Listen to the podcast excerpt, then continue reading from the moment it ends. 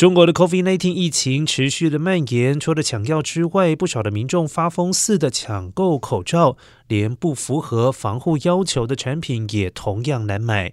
根据当地媒体报道，物以稀为贵，市场上的 N9 口罩已经飙升了四到五倍。一个原本售价人民币一元左右的 N9 口罩，如今卖到了五到六元。